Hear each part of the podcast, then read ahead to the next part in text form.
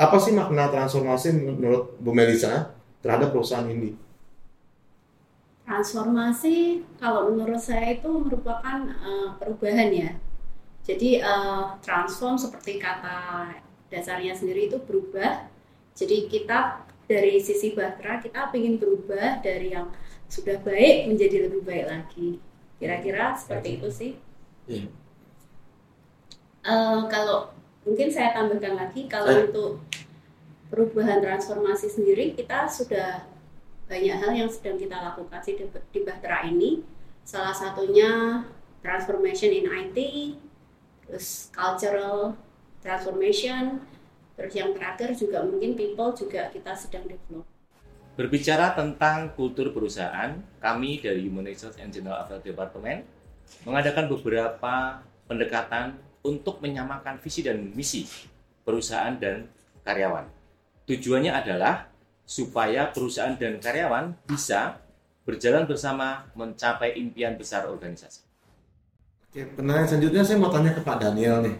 Uh, menurut studi McKinsey, 83% dari proses transformasi perusahaan dianggap gagal secara global. Melihat dari data ini, mengapa menurut Pak Daniel nih, Bahtera tetap harus melakukan transformasi? Ya, kita justru melihat bahwa banyak perusahaan besar uh, yang gagal karena mereka tidak bertransformasi. Jadi kesimpulan yang saya ambil adalah transformasi ini adalah suatu keharusan, apalagi di era digital ini yang sudah sangat sangat banyak menyebabkan perubahan ya, baik perubahan dari segi uh, permintaan dari konsumer dan segala macam itu yang mengharuskan kita untuk uh, terus bertransformasi supaya tetap relevan. I see, benar sih. Apa yang membuat Anda yakin nih Pak dengan transformasi yang dilakukan Bahtara.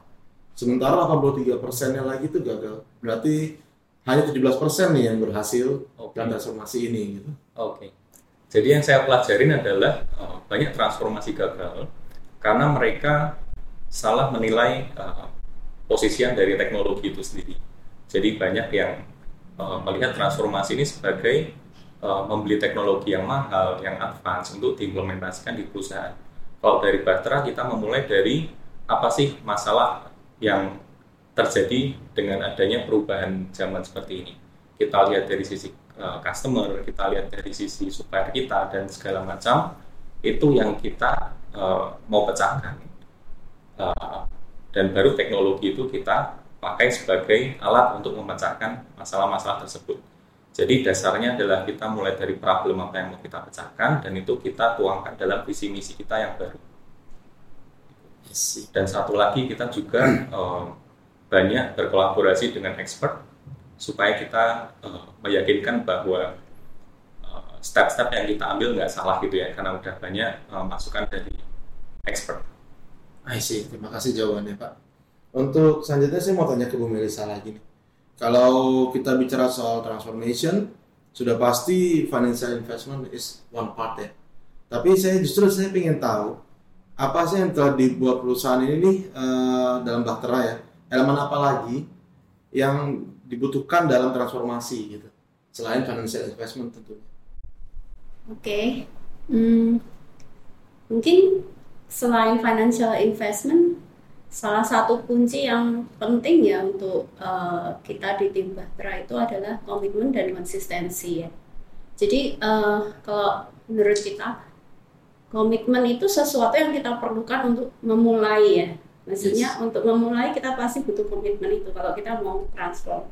And then uh, konsistensi, the other thing itu adalah something yang kita butuhin untuk menyelesaikan. I see.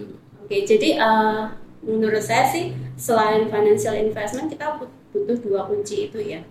Oh, berarti dua kunci itu adalah konsistensi dan juga komitmen dari seluruh stakeholders ya. Ya, seluruh stakeholder dan juga ya seluruh uh, karyawan di Batra juga tentunya. I see. Kalau uh, seperti yang kita lihat di luar luaran Bahtera, yes. banyak sekali sih uh, contoh-contoh perusahaan yang yang sudah bertransformasi dan mereka sukses karena mereka sudah melakukan transformasi itu. Misalnya kalau saya boleh kasih contoh boleh itu uh, Fuji Film. Jadi kalau zaman dulu Fujifilm itu kan uh, backbone-nya adalah penjualan analog roll buat film-film itu, kamera-kamera analog itu.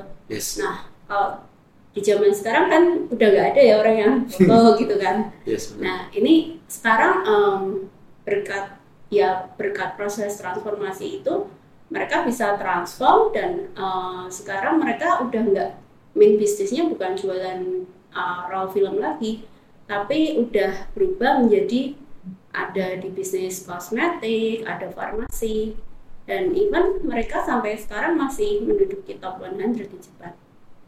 Oh ya, karena transformasi itu membawa mereka ke arah yang lebih baik ya Iya. tentunya. Jadi eh, dari situ sih kita melihat bahwa ya memang transformasi ini penting dan harus kita adopt juga.